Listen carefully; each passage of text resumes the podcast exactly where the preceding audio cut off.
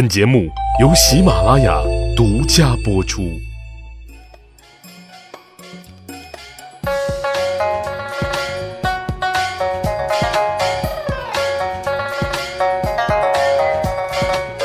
趣扒历史，增长见识，密室趣谈，在下大汉。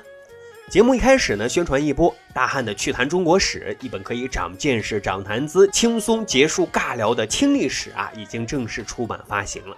各位小伙伴，现在就可以点击节目上方的购物框，也可以点击节目简介处的点这里点这里下单购买支持，感谢各位小伙伴的捧场啊！好，咱开始今天的节目。今天呢，大汉要为大家来讲讲苏辙啊，讲苏辙。其实大汉很想避开讲苏轼，但是后来发现啊，不可能，因为讲苏辙，他身上太多的故事，太多的品质都跟苏轼有关。啊，甚至有些品性啊，都是苏轼给衬托出来的。有人说啊，苏辙其实挺憋屈的，啊，有这么一个流量老哥苏轼，太光芒万丈了，以至于自己的才华被遮挡了，被淹没了。啊，要是他们兄弟俩不在一个时代，苏辙一定是可以比肩苏轼的。这话是有一定道理，替苏辙啊鸣不平。但是我认为啊，对于这些，苏辙。并不看重，他更在乎的是，只要我哥他过得好，过得平坦舒心就行。啊，至于我身后的功名成就，啊，我对得起我自己就行了。对三苏父子啊有知遇之恩的张春平曾这样评价过苏轼和苏辙：皆天才，长者明敏犹可爱，然寿者慎重，成就或过之。的确啊，苏辙在才华上其实是不输哥哥苏轼的，只是这苏辙太低调了。想当年，兄弟俩一块参加科举考试，双双中举。其中啊，苏轼本是第一名，却阴差阳错的被欧阳修放在了第二。这个咱之前节目讲过。小苏轼三岁的苏辙，那也是榜上有名的，这就充分证明啊，苏辙绝非等闲之辈。之后呢，他们又一起啊参加了制举考试。这里普及一下，唐宋的科举啊，分为常举和制举。常举常常规的常，顾名思义就是常规的例行的科举考试。制举考试呢，是一种特殊人才的选拔啊，不管你是公务员还是还没有成为公务员，都是可以参加的。所设的科目呢，有贤良方正、直言己见、才识兼茂、明于体用等等啊。考中的人就会优先授予官职或者升官啊，但是难度要比常规的科举考试要大很多的。话说呢，兄弟俩又报名参加了这一年的直言己见科的制举考试。当朝的宰相韩琦一看这报名名单，很满意，很高兴啊，说苏轼、苏辙这俩兄弟都报名了，看来哎质量挺高，挺不错的。过了一会儿，又反应过来，补充了一句。其他人还凑什么热闹呀？这感情啊，韩琦那时候就已认定啊，这兄弟俩是可以高中的。啊，这话不知道怎么就传了出去，结果还真有考生啊，啊，就这么退出了这次考试。这次考试原本是安排在八月份举行，可是临近开考，坏了，啊，苏辙生病了，而且还病得还挺严重，看这样子啊，是参加不了这次考试了。啊，要是一般人。所谓命背不能怪社会呀，可生病的是苏辙啊！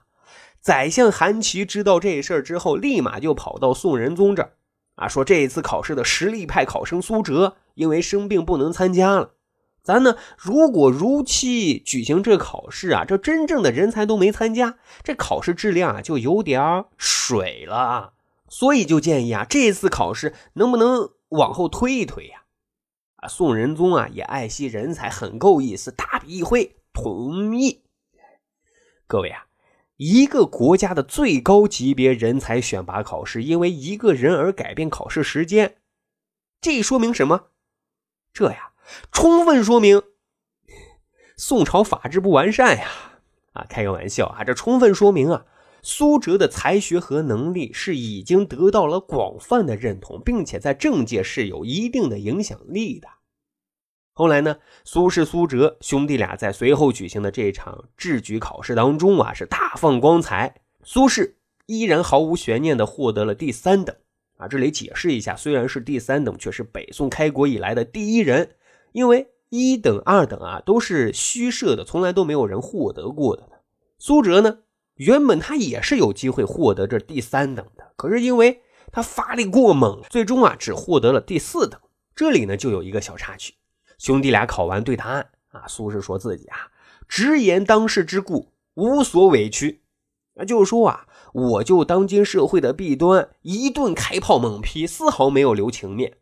苏辙听完，默默的就跟了一句：“嗯，我也一样。”但其实呀，苏轼的答卷如果是一枚火箭炮，那苏辙的答卷那就是一枚核弹呀，杀伤力巨大无比。他直接是批评当朝最高领导人宋仁宗是昏庸懒政、贪恋美色、远离贤臣。为后宫那群妇人之见侍从，啊，这司马光啊拿到苏辙的卷子，拍手叫好啊，说苏辙说出了大臣们都不敢说的话啊，应该评定为第三等。可是也有人反对啊，认为他一派胡言，污蔑天子，还三等呢，根本就不及格啊。因为是争论不休啊，就把这个事儿报给了宋仁宗来定夺啊。宋仁宗看到苏辙的卷子，脸都绿了。但是你考的就是直言极谏。就是提意见，宋仁宗不愧是仁宗，很大度啊！综合各方面的意见，就评定苏辙为四等。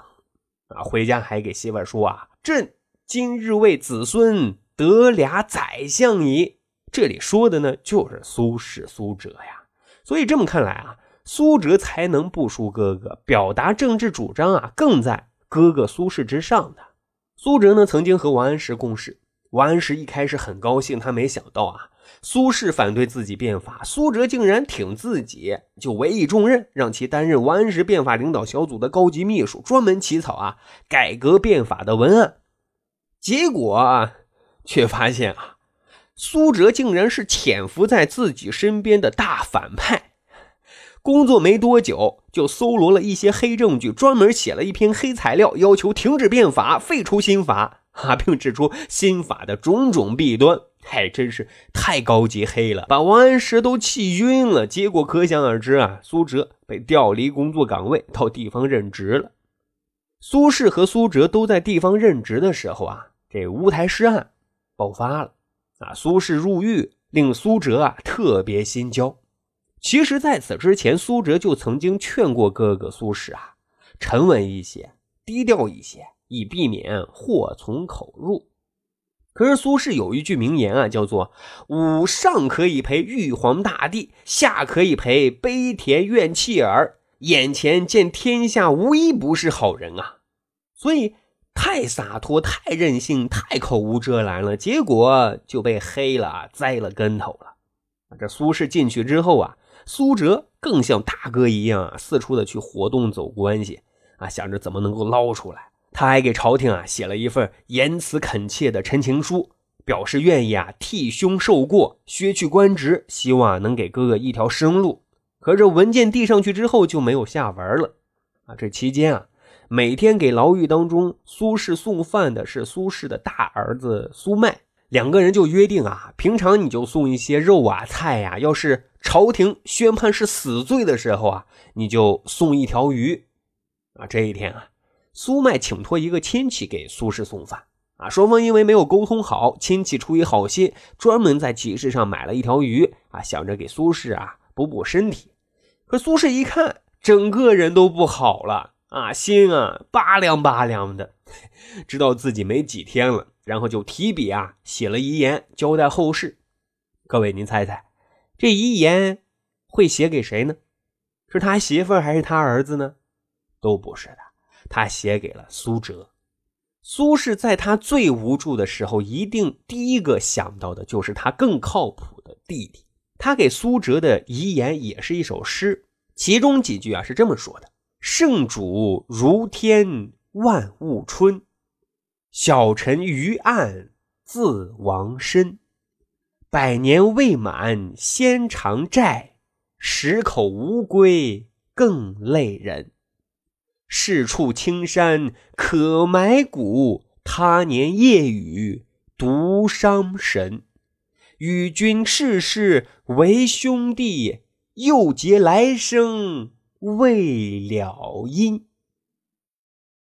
这首诗啊，苏轼先是反省自己的不着调，有所悔意，然后呢，将孩子托付给苏辙照料，又让苏辙啊随便找个青山埋葬自己。他知道弟弟重感情，说我走了之后啊，你肯定黯然神伤。现在啊，只能寄希望于来世，咱继续啊，做一对好兄弟呀。言辞之恳切，心中怎能不生悲凉呢？啊，后来这首诗就被送到了宋神宗的手中啊。宋神宗是大为感动啊，加上本来就挺欣赏这俩兄弟的，还有其他重臣不断的上书说情。最终呢，苏轼免于死罪，被贬黄州，而苏辙呢也深受牵连，被贬江西。就这样呢，苏辙就挑起了整个家族的重担啊。首先是护送自己的妻小到了江西安顿好了之后，又将哥哥的一家老小安全护送到了黄州啊。后来呢，保守派上台了，他们兄弟俩又经历了一段人生最辉煌、最高光的时刻。不过，世事难料啊！当风云突变的时候，苏轼又被贬惠州了。结果悲催的是，苏轼连路费啊都凑不起，怎么办呢？没错，又是苏辙，倾囊相助啊！这里有必要说明一下啊，苏辙其实也不富裕，而且苏辙有十个孩子，花费更大。但是呢，苏辙依然愿意做他哥哥背后那个默默付出的男人，而苏轼依然是那个在苏辙面前最不客气也最不见外的那个哥哥了。可是啊，无论政局怎么样变迁，兄弟俩的手足情深却从来没有变过。绍圣四年，六十岁的苏辙再次被贬海南儋州。五十七岁的苏辙被贬雷州，啊，难兄难弟在被贬途中相聚了，自然是多了几分凄凉的。分别的前一夜，苏轼呢犯了痔疮，特痛苦，彻夜未眠。苏辙啊特有意思，就给哥哥念了一晚上的陶渊明的止酒诗，劝哥哥啊戒酒。大家可以脑补一下这画面啊，像极了唐僧念紧箍咒啊，特有喜感和画面感。但是呢，他俩谁也没有想到过啊，这次相聚竟然也是他们最后的诀别呀。三年之后，苏轼自儋州北返途中病逝常州。苏辙获此消息之后是悲痛欲绝呀，他一遍遍的追问：“不是说好等退休咱俩一起对床听雨吗？你怎么就失言了呢？”苏辙呢是擦擦眼角的泪水。遵照苏轼最后的遗愿，将他与妻子王弗葬于嵩山，然后呢，让三个侄子与自己共同生活。他呢，替苏轼来照料他们。晚年的苏辙啊，远离政坛，把更多的精力啊用在了文学的研究和创作上，也因此呢，他的作品数量啊要比苏轼多一些。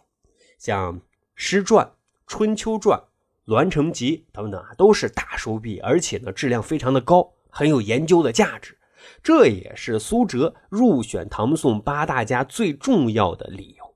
苏轼呢去世十一年之后，苏辙也最终永久的闭上了双眼。按照他的遗愿啊，最后呢和苏轼是埋葬在一起的。今天呢，我们通过苏轼来讲苏辙，有没有发现苏辙真的很不容易？因为跟苏轼接受同样的教育，所以政治主张是一致的，这就注定他的仕途是不顺的。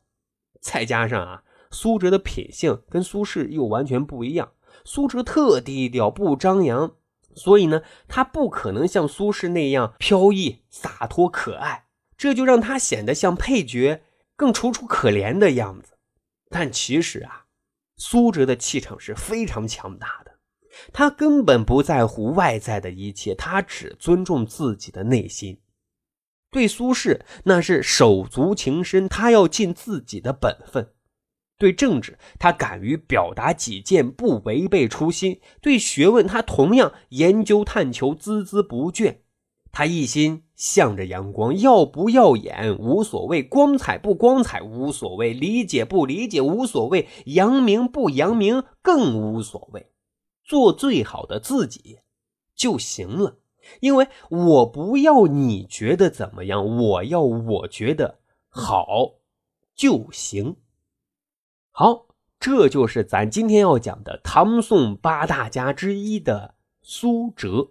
如果您觉得咱的节目还不错，欢迎大家使用专辑的评分功能为《密室趣谈》啊打打分咱还有一个趣吧历史的小分队，如果您对历史边角料感兴趣，欢迎大家关注十里铺人民广播电台的公众微信账号，然后回复数字一就可以添加大汉的个人微信。经过简单审核之后啊，大汉就会邀请您进入这个小分队当中，咱就可以谈天谈地聊历史段子。本期节目就这样，感谢收听，下期再会。